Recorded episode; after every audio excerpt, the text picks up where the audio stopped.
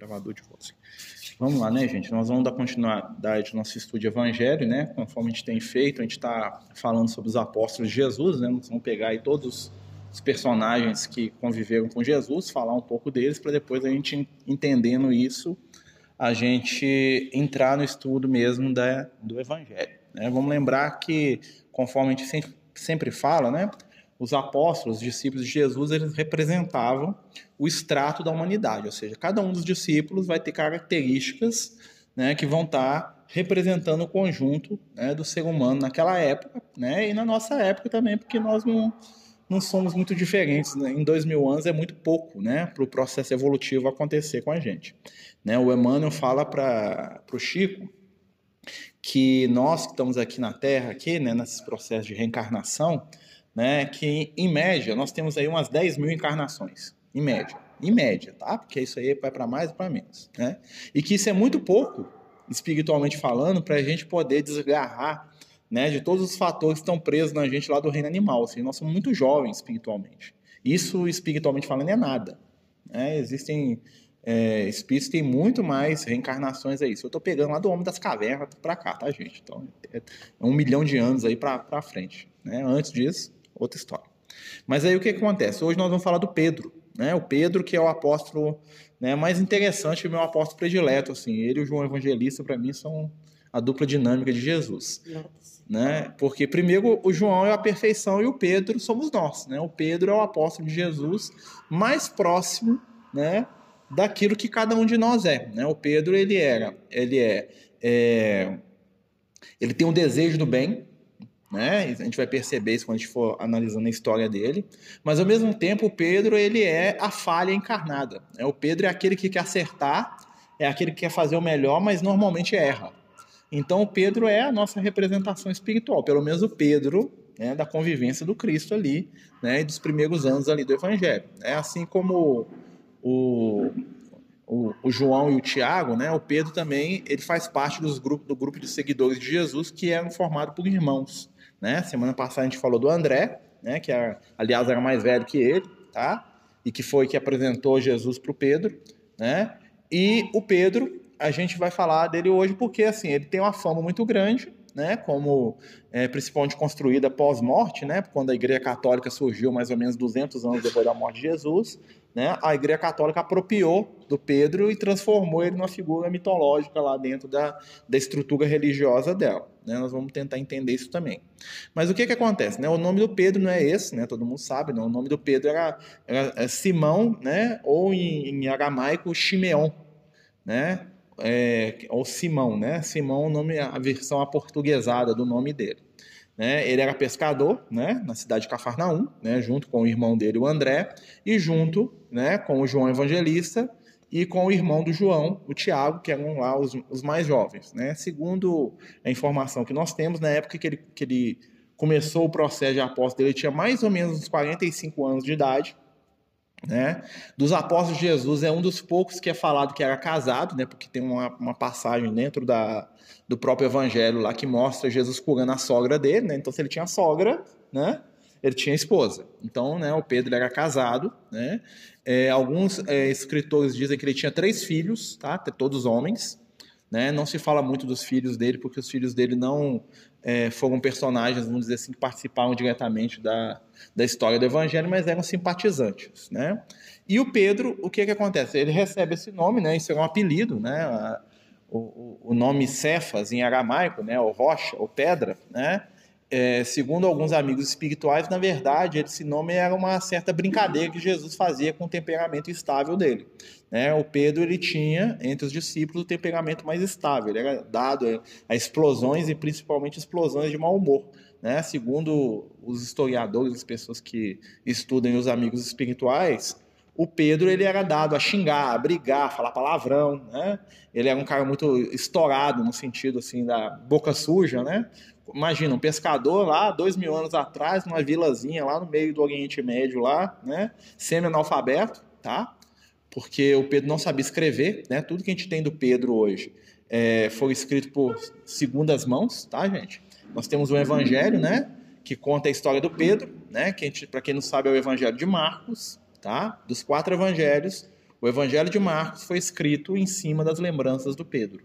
Vocês vão notar que no Evangelho de Marcos vai ser o evangelho que mais vai aparecer, né? O, o Pedro enquanto apóstolo, né? E mais vai aparecer as falhas do Pedro enquanto indivíduo, né? Porque o Pedro ditou para o Marcos, para o João Marcos, né? O nome do, do rapazinho, né? Que também conheceu Jesus, mas ele, ele conheceu Jesus, ele era adolescente, ele tinha lá uns 11 anos de idade quando Jesus morreu, e ele se associou ao Pedro, tá? E ele virou uma espécie de secretário do Pedro. E o Pedro não sabia, não sabia escrever. Né? Foram escritas pelo João Marcos, tá? ditadas. Como todas as, a maioria das cartas eram ditadas. Tá? Por quê? Na época de Jesus, era muito comum os meninos, principalmente, tá? Vamos botar aí, da, da população adulta de Israel, né? 80% dos meninos sabia ler, mas não sabia escrever tá? Porque eles aprendiam a ler porque eles passavam, quando eles faziam 12 anos de idade, eles tinham um ritual religioso do templo. Hoje ainda existe com o nome de Bar Mitzvah, você já deve ter ouvido falar, né? Que é um ritual religioso no qual o jovem se torna homem, tá? E esse ritual, o que que acontece? Ele vai na sinagoga, né? E ele recita um texto e lê um texto na língua antiga, que é o hebraico, que é uma língua morta. Tá? Na época do Pedro já era uma língua morta. Era igual latim hoje, uma língua só para questão religiosa.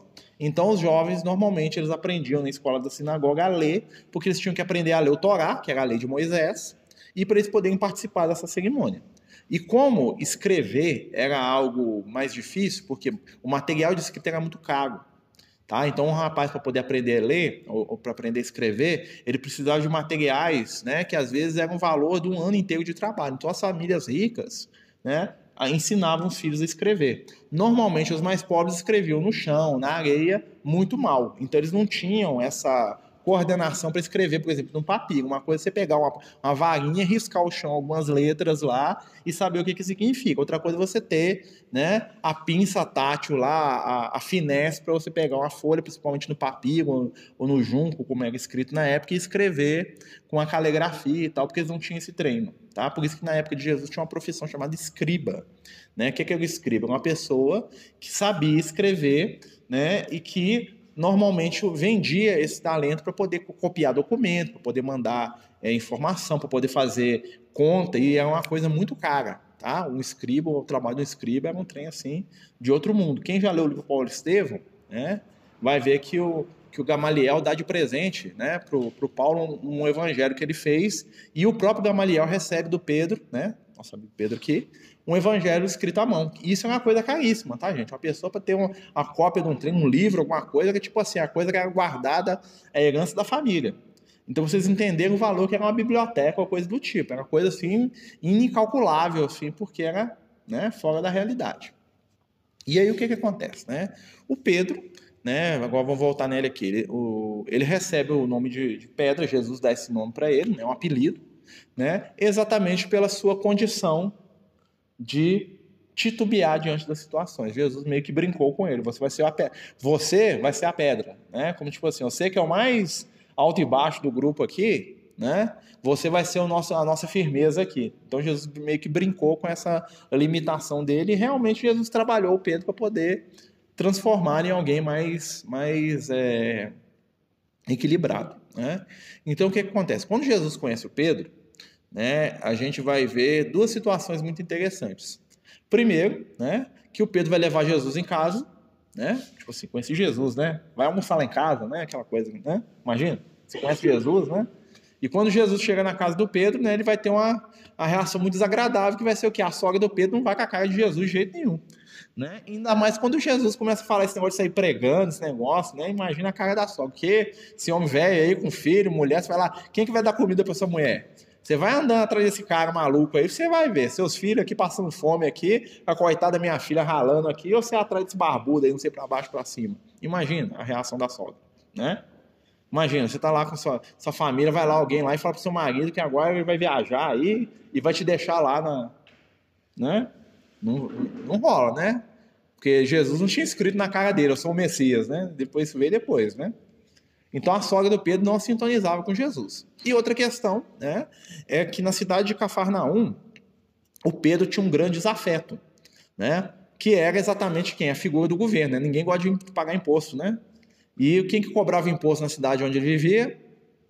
O Mateus, né?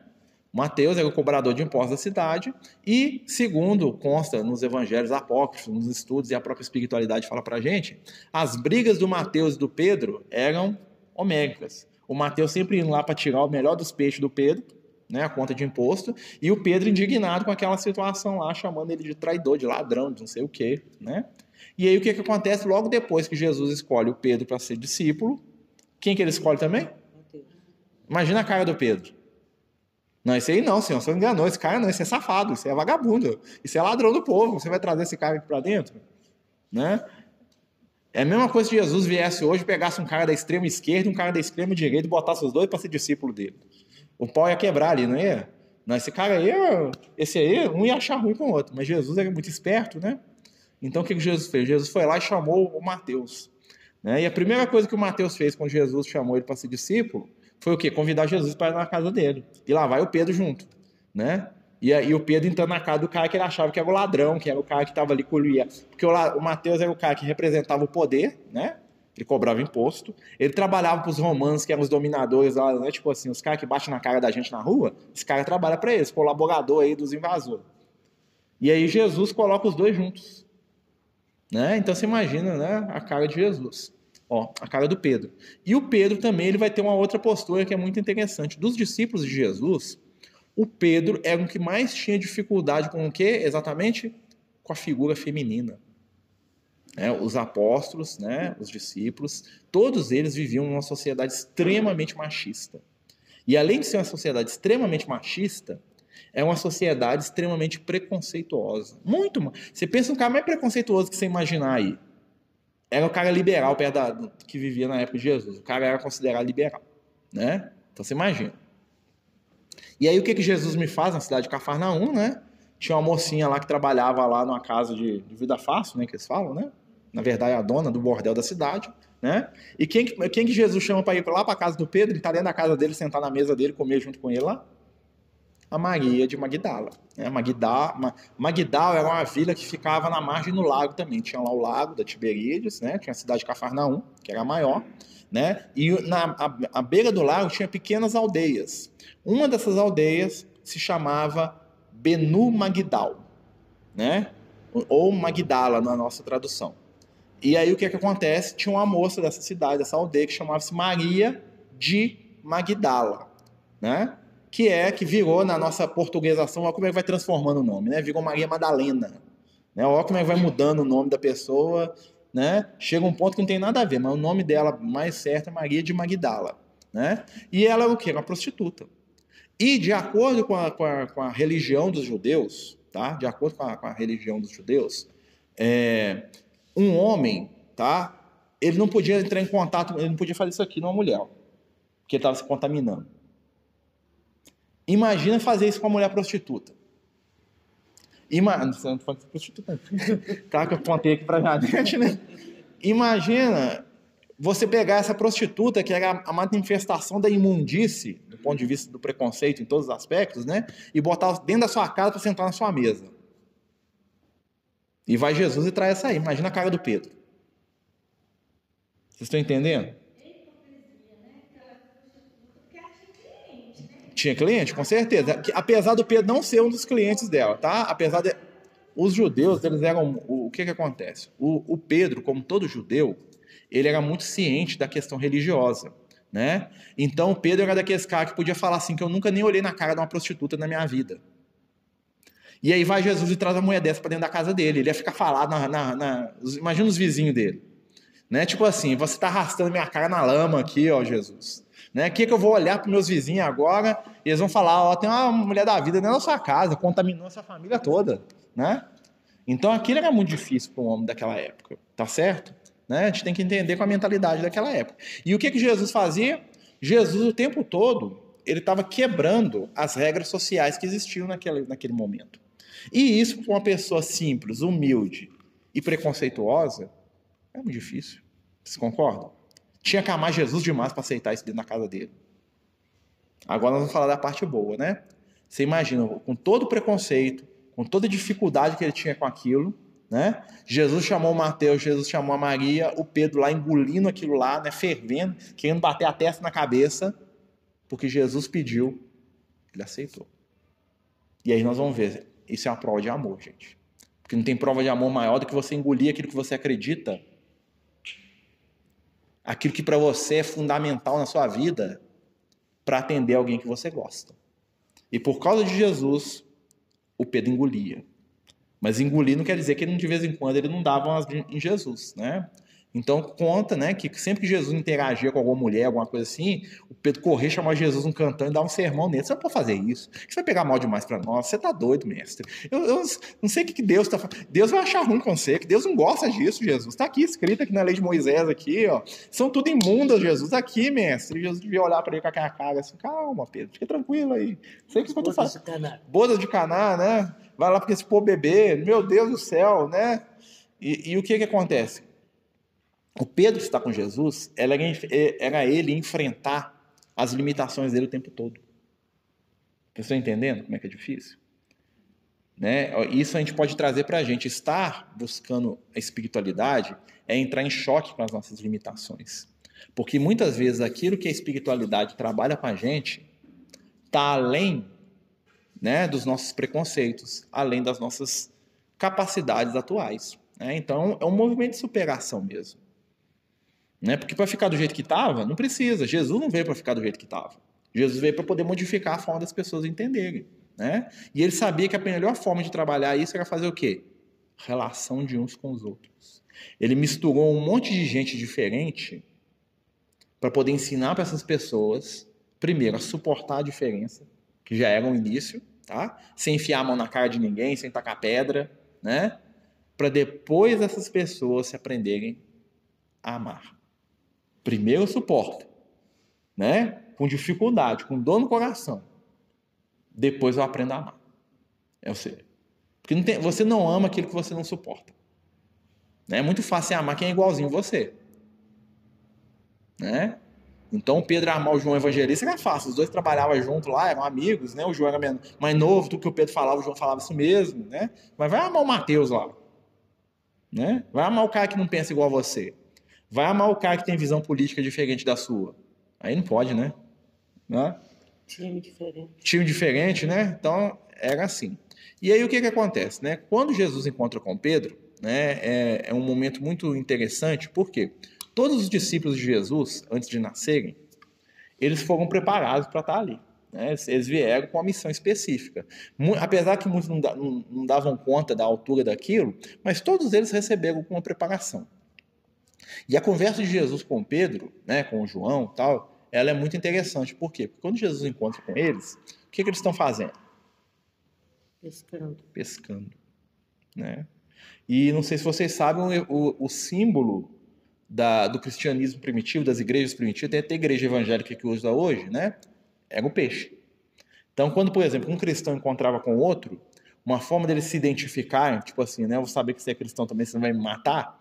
Né? O que, que acontecia? Um desenhava a metade do peixe, outro ia lá e completava a outra metade. Aí sabia, ó, você é cristão também, hein? você é dos, da, dos nossos, né?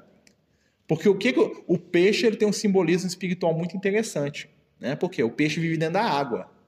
E a água, na Bíblia, né, na representação espiritual, é a vida material. Todas, toda vez que aparece água ali na história, tá, aquele ensinamento tem a ver com alguma questão da nossa vida material. Apareceu água, está falando de vida material. E os primeiros discípulos do Jesus são exatamente quem? Pescadores. E qual é a função do pescador? Tirar o peixe da, da água. Aí Jesus vira para o Pedro e fala assim: Olha, vem comigo e vocês vão ser pescadores de homens. Olha o simbolismo que Jesus falou para eles. Se a, se a água é matéria, né? E a humanidade está toda debaixo d'água, ou seja, peixe, o que, que quer dizer? A humanidade está toda enfiada dentro do quê? Só percebe, só busca, só sente e só deseja o quê? Matéria. Tá dando para entender? Então, o que é o pescador de homem? É alguém que vai puxar as pessoas para fora da percepção do quê? Da matéria. Qual é a função de Jesus na Terra? Trabalhar matéria ou trabalhar espírito? Será? Qual que é a nossa relação com Jesus hoje? Nós queremos que Jesus resolva nosso problema material ou espiritual? Será? Hã? Quando nós fazemos. Aqui, ó. Quando nós, vamos, vamos lá. Quando nós fazemos prece lá em casa, a gente fecha o nosso olhinho assim. Jesus, me ajuda a ser um espírito de luz evoluído aqui, desapegar de tudo que existe na matéria. É assim? Jesus. Jesus, faz meu filho arrumar um emprego, faz minha doença acabar, faz a minha, a minha mulher gostar mais de mim, faz a Marinha apaixonar comigo, faz eu arrumar um trabalho melhor, faz aquele chefe chato não brigar comigo, faz eu ter paciência com meu marido aqui, porque tá difícil. Matéria, não é? O nosso espiritual ainda é, ainda, tá, gente? Isso não é errado, não. É, é uma constatação. Nós ainda buscamos o espiritual em função do quê? Do material, né? Na época de Jesus, que acontece? E hoje é muito parecido. Para que, que a pessoa ia no templo na época de Jesus?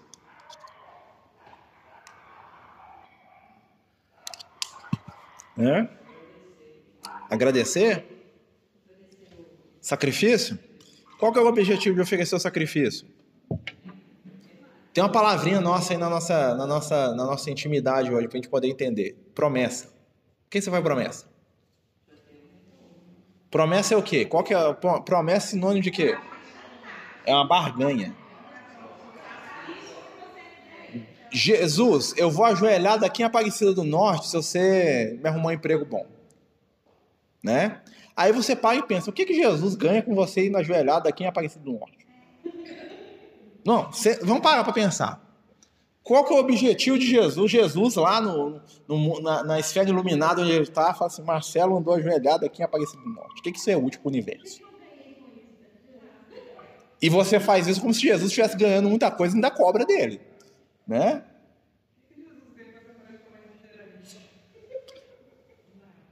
O que, que Jesus. Eu ganho, talvez, né? Jesus não ganha. Aí, o que, só para só poder fechar, que senão eu perco o raciocínio. Então, o que, que acontece? Toda promessa, ela nasce do nosso primitivismo espiritual. Porque lá na Grécia Antiga, há 5 mil anos atrás, né? Quando o cara, quando não chovia lá na, na, na, na, fazenda do cara, tinha um templo lá de uma deusa chamada Demeter, que era a deusa da natureza, Demeter dos cabelos dourados, né? Que era irmã dos Zeus lá, bonitona, né? Que era a deusa da agricultura.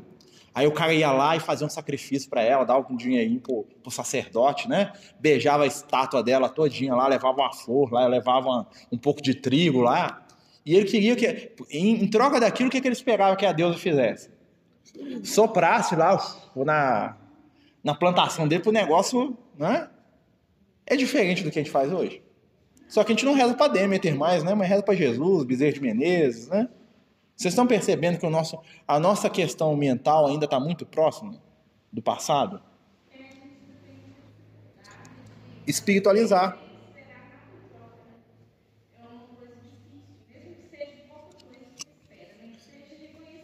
Mas aí o que, que acontece? Aí vem Jesus, e aí Jesus chama o Pedro para ser pescador de homens. Olha só. O que, que Jesus está falando para Pedro? Olha, eu vou te ensinar e vou te ajudar a se espiritualizar para que você ensine isso para os outros.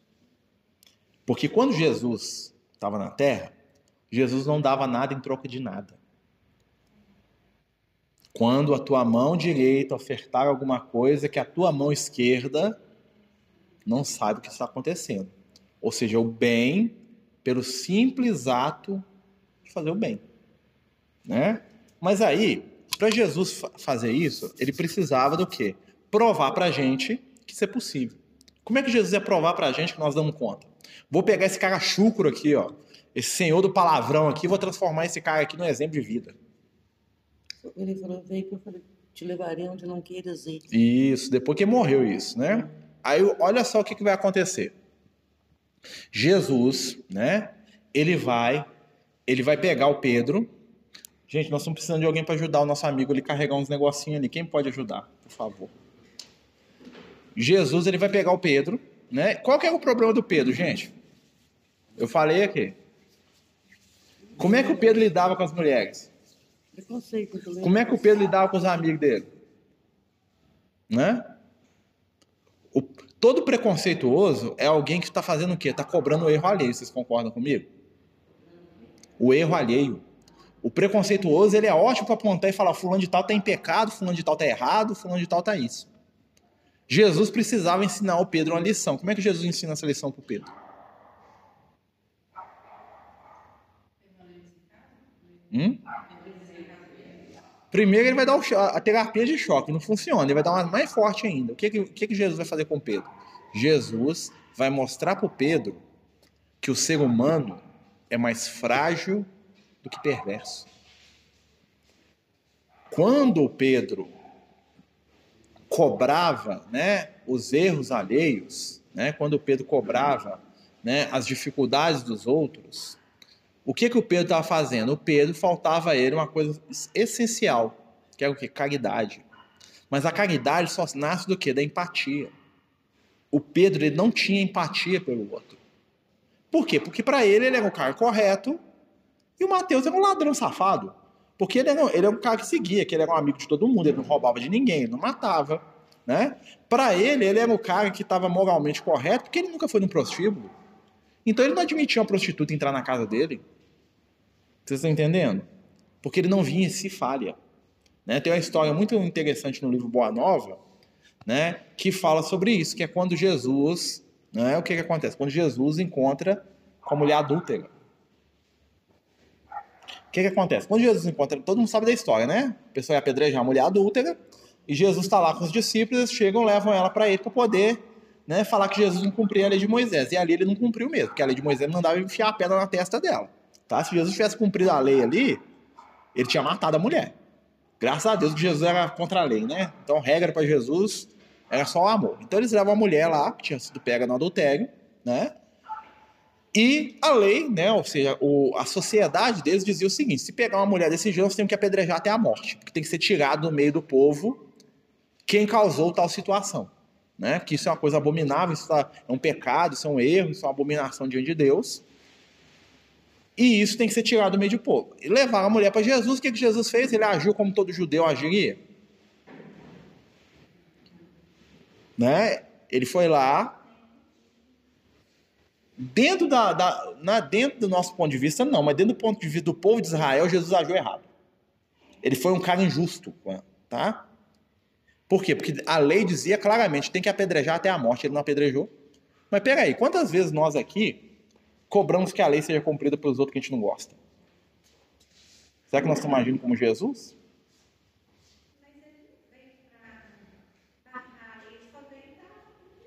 Mas que cumprimento? Que com...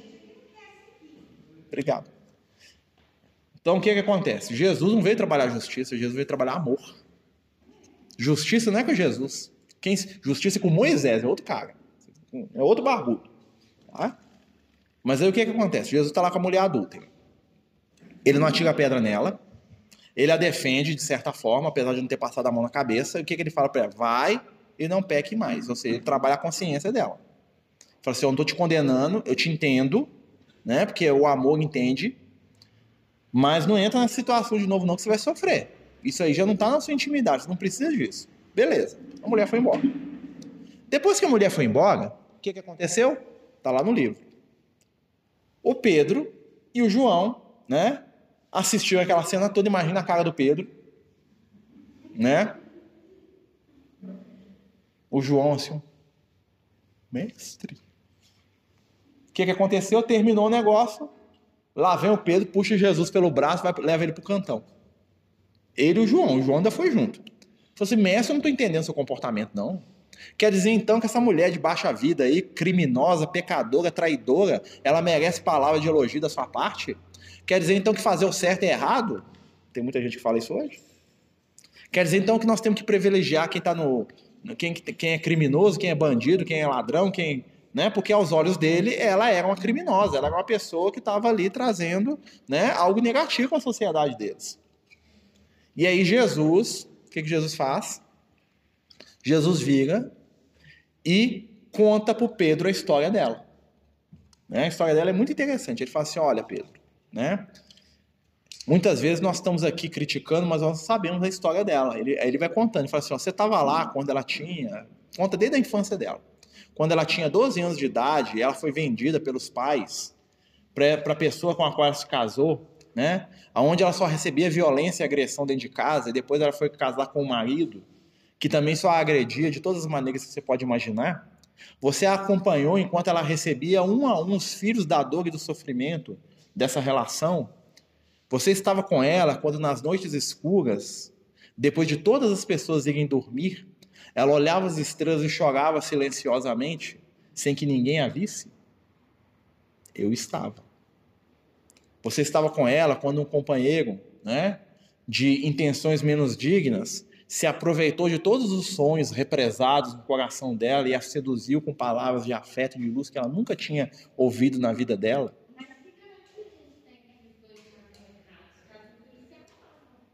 Não se amava, não. Não, não. Calma, deixa eu explicar a história. Eu tô contando. O que que aconteceu? Tá. O que que aconteceu? Ela se envolveu com outro homem. E aí o homem, na hora que ele viu a situação, o que que aconteceu com ele? Ele, ó. Por quê? Porque dentro da, do conceito espiritual lá da, do conceito social da época de Jesus, adúltera era só mulher. Entendeu? O homem não tinha responsabilidade nenhuma, porque ele foi seduzido. Tá? Então o que que acontece? Né? O que que Jesus, o que que Jesus fala para o Pedro? Era uma companheira que sofreu a vida inteira e que depois foi manipulada por uma pessoa de, de mau escrúpulo.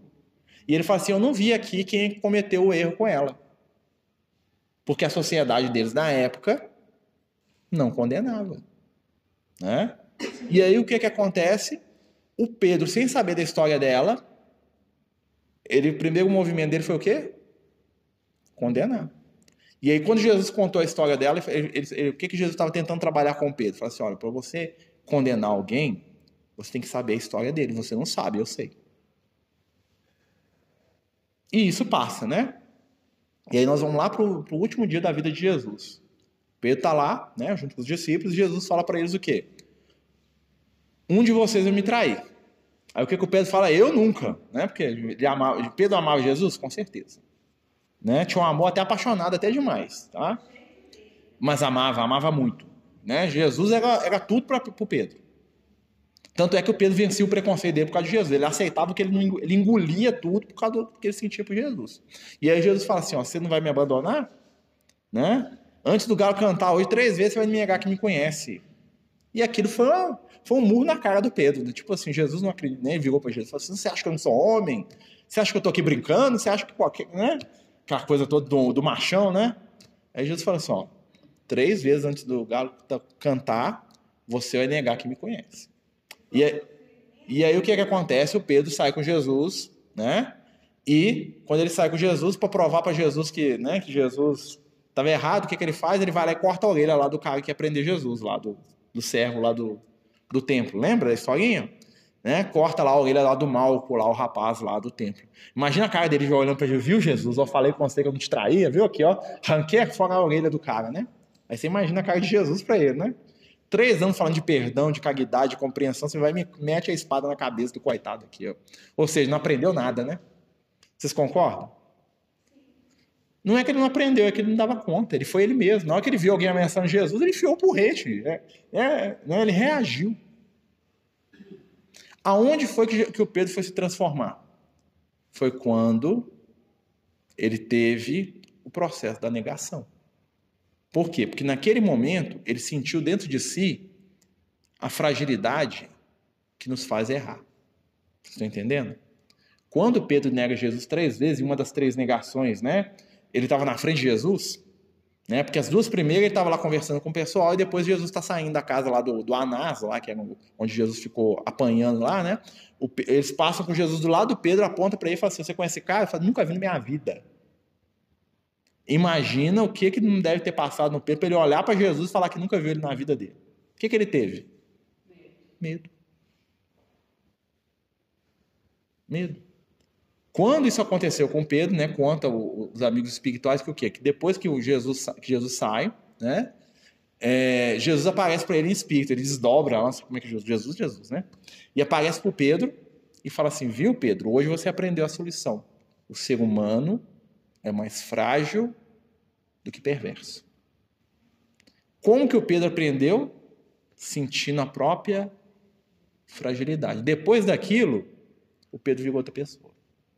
Não foi milagre, não foi magia, foi nada. Foi o quê? Foi experiência de empatia. Porque na hora que ele começou a ver os outros errar, aí antes ele falava, né? Porque ele se achava muito certinho. Quando ele viu que ele mesmo falhava, o que aconteceu? Na hora que ele começou a ver o erro alheio, ele começou a, ó, eu te entendo. Eu te compreendo. Que não é fácil mesmo, não. Eu mesmo, na hora lá do bicho pegando, né? Ele podia falar isso. Eu, eu neguei Jesus. Ele faz isso com Paulo. Né? Cerca de 20 anos depois daquilo, ele está lá na igreja na, na, na, em Antioquia com o Paulo, né? E o Paulo está lá falando que ele é falso, que ele é isso, que ele é aquilo outro, pá, pá, pá, porque o Paulo enfiava a mão na cara mesmo, né? E ele vira para o Paulo e fala assim: você está certo. Eu, vocês me desculpem aí, no dia mais importante do mundo lá, eu neguei Jesus, então eu sou um cara assim mesmo, cheio de defeito também, todos nós somos, perdão. Se fosse o Pedro passando, enfiava a mão na cara do Paulo. O que, que você está pensando que você é? Você nem conheceu Jesus? Toma aqui na orelha aqui para você falar demais. Para ele chegar no ponto dele pedir desculpa para Paulo, pelo Paulo estar tá ofendendo ele, existiu ali um processo de transformação espiritual. Né? Para chegar ao Pedro que vai morrer em Roma, né? anos depois, né? porque a história da morte do Pedro, sei se vocês conhecem como é que o Pedro morreu. Né? O Pedro morreu mais ou menos no ano 66, tá? mais ou menos um ano e meio depois da morte do Paulo. O que, que acontece? O Pedro tava, é, eles já estavam em Roma, né? Israel, né? eles já tinham sido expulsos de Israel, e o Pedro estava morando na cidade de Roma.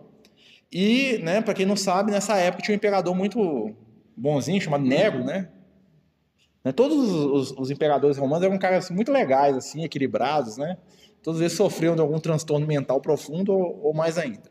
E o Nero era um cara meio, né, distorcido da mente, né? O cara tinha caso com a própria mãe, né, mandou matar a própria mãe. Então você vê assim, ele tinha uma relação de amor e ódio até com a mãe, né? Amor demais, né, no, em algum caso. E aí o que acontece? O Nero botou fogo na cidade de Roma porque ele queria construir uma capital nova. Ele queria fazer uma capital à cara dele, né? Porque ele achava que ele era o cara mais importante do mundo, né? O que, que você pensa de um cara que quando eles estavam matando ele, né? Porque ele foi morto pelos próprios soldados, né? Ele falou assim, que o mundo acabe depois de mim, né? Tipo assim, né? Vou morrer, então o mundo vai acabar junto comigo. Não tem mais nada de bom no mundo. Fui embora, acabou, né? E aí o que acontece? O Nero bota fogo na cidade de Roma, né? Porque ele queria obrigar os romanos a ir para a capital nova que ele ia fazer, que ia chamar Nerópolis, né? Nada vaidoso, né? né? Em vez de Roma, é Nerópolis. Né? Ele falou, ele fez o plano, ele fez a cidade, mostrou lá para todo mundo, e os romanos falaram, ah, quero ir para lá não. Né? E isso ofendeu ele profundamente. Ele falou assim, não, eles são muito apegados, botar fogo nesse negócio aqui, que aí eles vão embora, eles vão querer, eu vou dar tudo de graça para eles, casa nova, tudo bonito, tudo com a minha cara, vai ter minha cara em todo lugar, né? E aí o que acontece? O nego bota fogo em Roma. E quando ele vê que o trem dá errado, né, ele bota a culpa nos cristãos. Porque os cristãos eram um pessoal meio esquisito lá, que tinha um negócio lá de beber, né? Tinha uns rituais esquisitos nas cavernas, lá uns caras estranhos lá, que ninguém gostava deles, né? Tinha um negócio tal deles beber o sangue de um cara lá, comer a carne de um cara, tinha um negócio assim, né? Então os cristãos eram um, um povo esquisito lá. Então botar a culpa neles. E aí o que acontece? Começou a perseguição né, aos cristãos. O que, que aconteceu? Né? No ano, nesse ano 66, mais ou menos, o Pedro foi até a cidade de Roma. Né? O Paulo tinha morrido, já tinham passado a faca no Paulo. E aí o Pedro, ele estava morando em Roma. E o que, que aconteceu? Teve durante teve um festival na cidade e normalmente quando tinha uma festa, né, eles arrumavam os cristãos para o povo poder matar. Tipo assim, eles faziam umas. Tinham, não tinha o Coliseu ainda, apesar que a gente vê nos filmes, não tinha ainda, foi construído 70 anos depois. Mas era muito comum, por exemplo, eles pegar, prender uns, uns cristãos e sair distribuindo para a população, para cada um poder torturar o seu. Né? Eles, eles colocavam nas esquinas assim, uns, uns negócios de tortura, aí dava lá uma mulher, uma criança, um velho, para o pessoal divertir com eles lá na rua. Era assim, gente. Imagina que coisa tenebrosa. Né?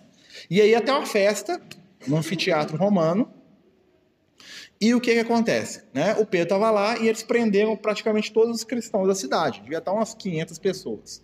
Tá? E aí o que acontece no meio da festa, no meio desse, desse movimento todo, é, um soldado romano que era cristão abriu a porta da cela e tirou o Pedro lá de dentro.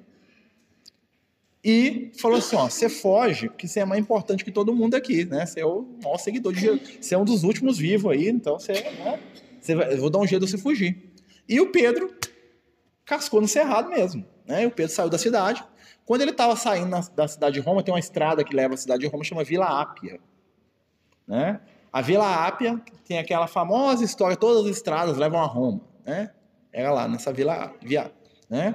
A Via Ápia é uma, uma, uma estrada, né, que, que, feita pelo Império Romano, que dava para o mar, lá, né, para as regiões da Itália mais próximas do mar. E, e aí o que acontece? O Pedro está indo embora, cascando fora, já estava velhinho, sozinho, né? E aí quando ele está andando pela Via Ápia, ele vê uma pessoa aproximando dele, um homem de manto, né, que vai vindo na direção dele. E na hora que ele vê essa pessoa aproximando, ele olha assim, quem que é? Jesus. Né? Ele saindo da cidade, Jesus entrando. Aí ele olha assim, né? Ele já estava acostumado, já morava na Itália há algum tempo. Ele pergunta para Jesus em, em, em, latim, fala assim: Covades Domini. Tem até um filme com esse nome, filme antigão, né? Tem até essa cena no filme. Covades. É, ele fala assim: Covades Domini. Aonde vai, Senhor? Em, em latim. Jesus passando direto. Jesus passando direto e tipo assim, né, Pedro, né? É. E aí Jesus fala assim: Estou indo para a cidade de Roma para morrer mais uma vez por aqueles que lá estão. Aí o Pedro olha para ele e fala assim: Não, mestre, pode deixar que agora eu dou conta.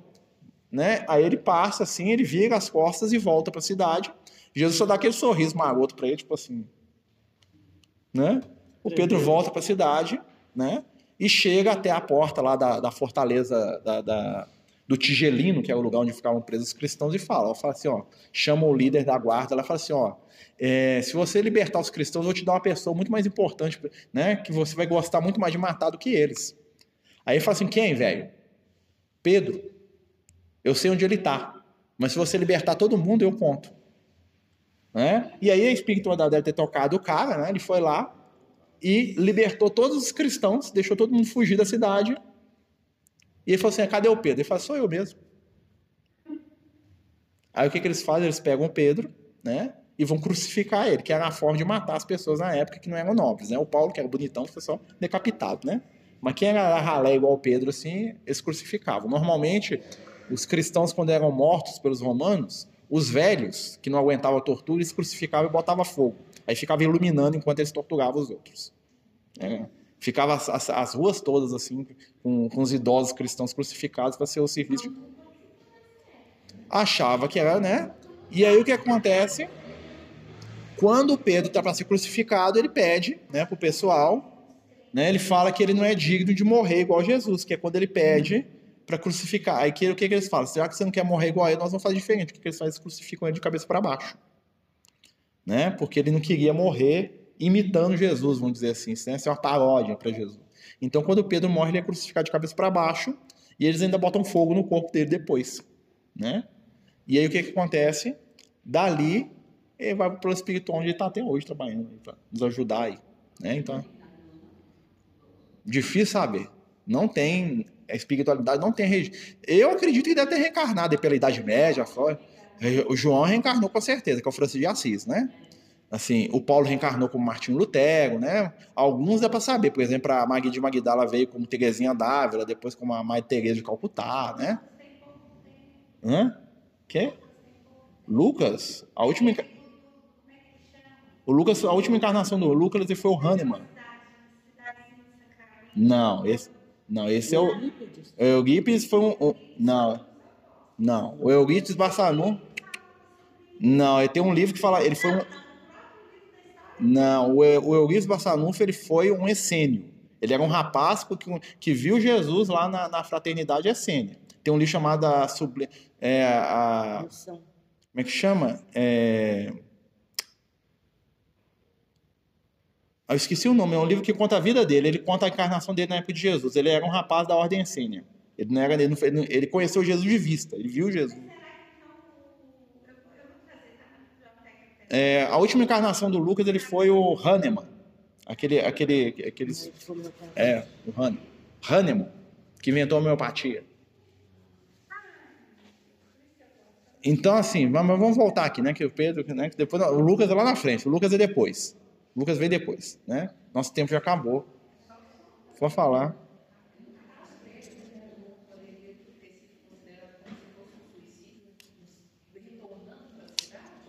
Não. Não, porque o que acontece? Não é suicídio quando você está se sacrificando pelo outro. É igual, sacrifício, igual a promessa. Uma coisa é eu prometer que eu não vou comer carne, outra coisa é eu prometer que eu não vou comer carne, estou dando a carne para o outro comer.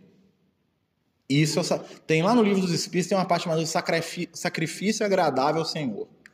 O que é, que é sacrifício agradável ao Senhor? Toda vez que eu me privo de algo para dar para alguém que precisa. Isso é um jejum satisfatório.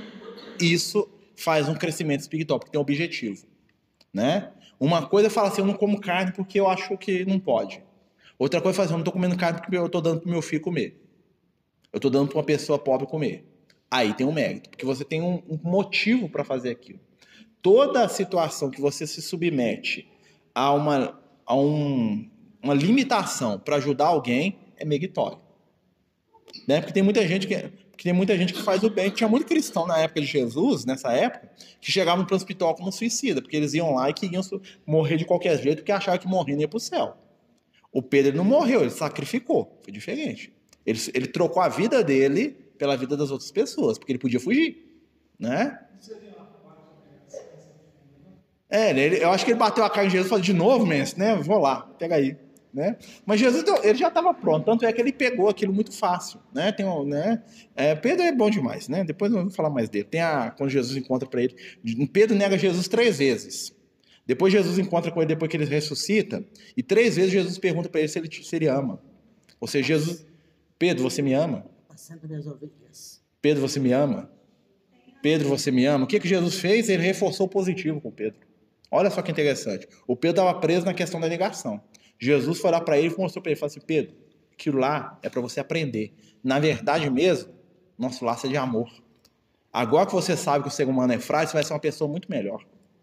Vocês entenderam? Para Jesus é sempre positivo. Né? Mas vou terminar que nós passamos quase 10 minutos do. Pedro é bom demais, gente. Tem mais história do Pedro. Né? Semana que vem nós continuamos a falar do Pedro. Vamos lá fazer nossa prece, elevando os nossos pensamentos e buscando Jesus na intimidade do nosso espírito, pedindo aos amigos espirituais que possam sustentar, envolver, abençoar o nosso espírito, nosso coração, para que possamos nos tornar instrumentos do amor, médios do bem, tarefeiros da luz, em qualquer situação e em qualquer lugar. Divino amigo, consola os nossos corações e enche o nosso espírito de esperança, pois que a imortalidade é a realidade, o bem e o amor são o nosso destino. Abençoa, Senhor, cada um dos que aqui estão, os nossos lares. Abençoa, Divino Mestre, os amigos espirituais que sustentam, que ajudam e que participam desta reunião. Permite que cada um de nós possa levar em seu coração a certeza do bem, da luz e a vitória do teu Evangelho. Divino Mestre, fica conosco no toque suave das tuas mãos misericordiosas e no olhar compreensivo que transformou tantos corações neste mundo. Mais uma vez te agradecemos e te pedimos, esteja conosco, como sabemos que tem estado, hoje, agora e sempre. Que assim seja.